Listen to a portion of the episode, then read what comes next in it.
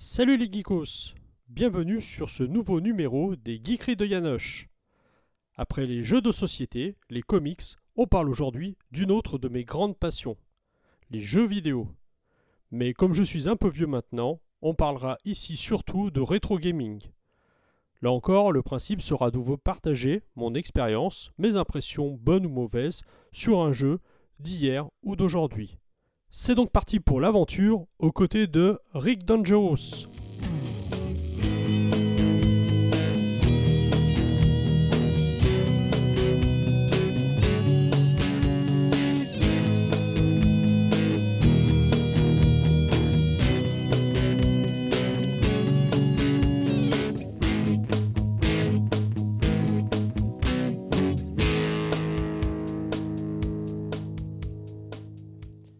Indiana Jones fait sans conteste partie de ces films qui ont marqué la culture populaire.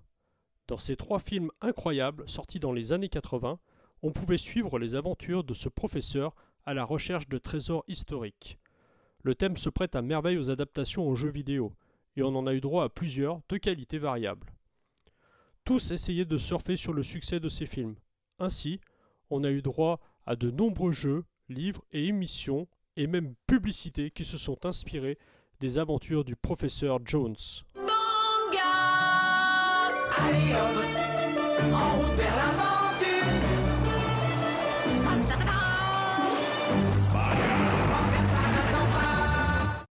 Côté jeux vidéo, on a eu droit à de nombreux titres inspirés de la saga, comme les hits Uncharted et surtout Tomb Raider, dont le premier épisode développé par Core Design est sorti en 1996.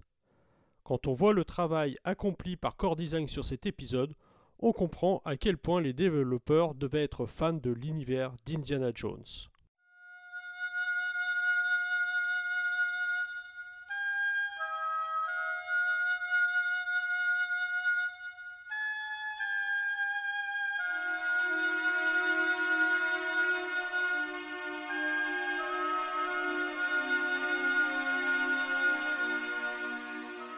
Mais il faut savoir qu'ils n'en étaient pas à leur coup d'essai, puisqu'en 1989, il sortait déjà un jeu micro inspiré de l'œuvre de Spielberg, Rick Dangerous. Pour ma part, c'est sur Amstrad CPC que j'ai découvert ce jeu, même si j'ai eu l'occasion de le refaire quelques années plus tard, sur Atari ST tout d'abord, puis sur Amiga. L'histoire est assez simpliste. On incarne l'agent Rick, envoyé dans la jungle amazonienne à la recherche de la tribu perdue des Goulous. Après le crash de son avion, Rick se retrouve justement aux prises avec la tribu. On commence donc le jeu dans une grotte, poursuivi par un énorme rocher qui menace de nous écraser. Une scène directement inspirée des aventuriers de l'Arche perdue. Après ce premier obstacle évité, il faudra éviter les indigènes, les pièges dissimulés dans les murs, que ce soit des pics, flèches empoisonnées ou toute autre fourberie. Si on ajoute à cela la tenue du héros, veste et chapeau marron, il ne fait plus aucun doute sur les inspirations des développeurs pour réaliser ce jeu.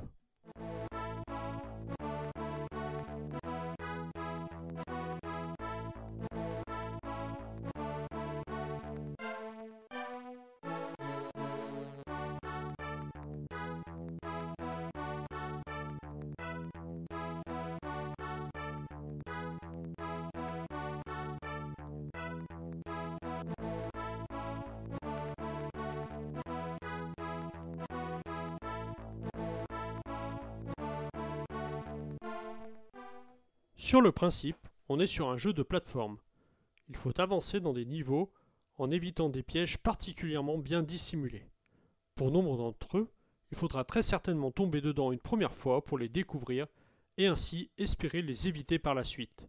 À chaque mort, on reprend au dernier checkpoint pour tenter à nouveau sa chance. Vous risquez d'entendre à de très nombreuses reprises ce douloureux son. Bref, on est vraiment sur les prémices du style Die and Retry que popularisera plus tard un hit comme Super Meat Boy. Mais attention, on a ici un pur jeu des années 80. La difficulté pourra rebuter les joueurs d'aujourd'hui. 6 vies seulement, pas de continu, peu de munitions, des pièges particulièrement retors, pas de sauvegarde, pas de code et des checkpoints assez éloignés les uns des autres. il faut s'accrocher pour progresser et arriver au bout des quatre mondes que propose le jeu.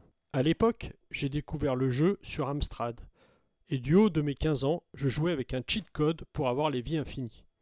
Et même dans ces conditions, la fin n'était pas facilement accessible. Aujourd'hui, je reprends beaucoup de plaisir à accompagner Rick dans ses aventures, mais sur Amiga cette fois et sans cheat code.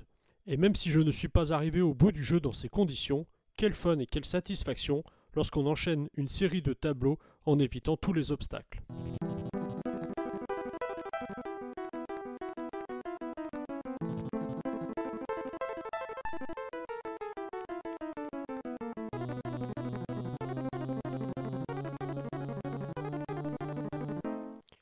Rick Dangerous est un jeu core design sorti en 1989 sur nombre de supports micro.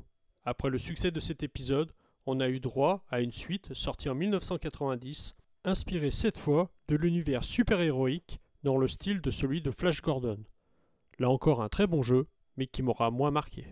Sur ce, je vous laisse et vous dis à très bientôt. En attendant, moi je m'en retourne accompagner Rick pour de nouvelles aventures.